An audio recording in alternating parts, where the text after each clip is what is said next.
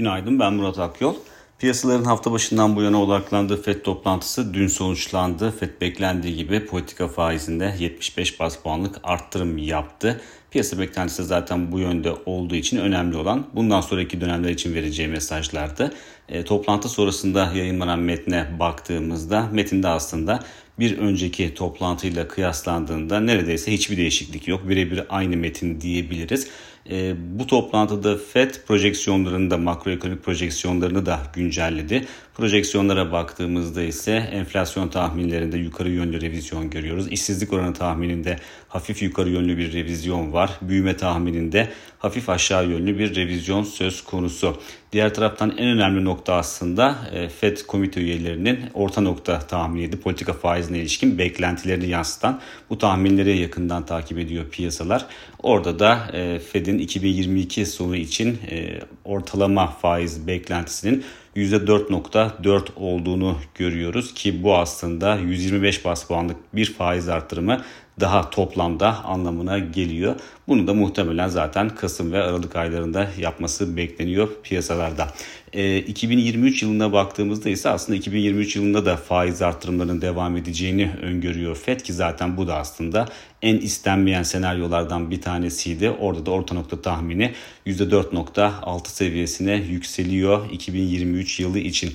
Dolayısıyla genel olarak baktığımızda e, FED toplantısının e, son derece aslında şahin bir e, toplantı olduğunu, şahin sonuçlar içerdiğini rahatlıkla söyleyebiliriz. Piyasa tepkisine bakmak gerekirse karar ilk açıklandığında aslında önceki toplantıların bir benzerini yaşadık. Benzer tepkiler oluştu.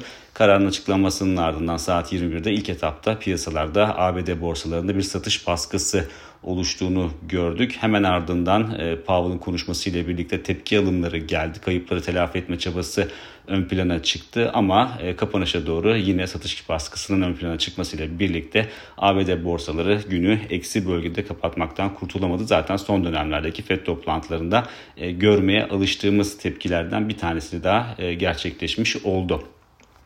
Şimdi bugüne dönersek bugün içeride PPK toplantısını takip edeceğiz. Merkez Bankası zaten e, geçen toplantısında son toplantısında Ağustos ayında 100 bas puanlık bir faiz indirimi yapmıştı. İlk 7 toplantıda yılın ilk 7 toplantısında faiz değişikliği görmemiştik. Dolayısıyla Ağustos ayındaki karar aslında piyasalar açısından sürpriz olmuştu. Bu toplantının da aslında sürprizlere açık olduğunu söyleyebiliriz. Çünkü piyasalarda e, ekonomistler arasında tam bir fikir birliği oluşmuş değil. E, faizlerin sabit kalmasını bekleyenler de var. E, Forex'in yaptığı ankete baktığımızda 15 ekonomistin 8'i e, sabit kalmasını bekliyor faizlerin. Ama 7'si de e, politika faizinde ortalamada 100 bas puanlık indirim bekliyor. Dolayısıyla e, toplantının aslında sürprizlere açık olduğunu rahatlıkla söylemek mümkün.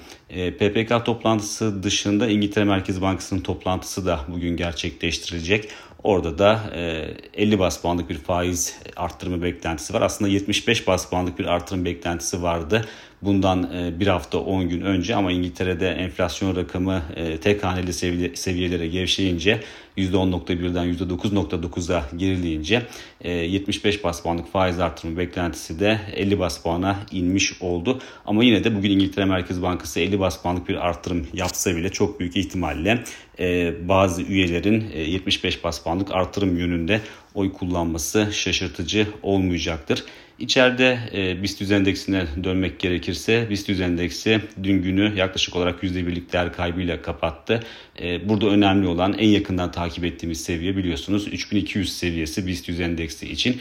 Bu seviyenin üzerinde kalınması önemli çünkü 3200'ün aşağı yönlü kırılması demek teknik görünümün e, daha da bozulması 3100'e doğru ilk etapta e, bir geri çekilme eğilimi oluşması anlamına gelir ki dolayısıyla bu açıdan e, 3200'ü e, yakından takip etmeyi sürdürüyoruz. 3100'ün e, hemen altında ise 3000 seviyesine doğru bir e, gevşeme potansiyeli söz konusu.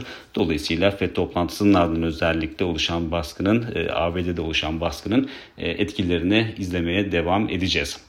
Bir sonraki podcast'te görüşmek üzere.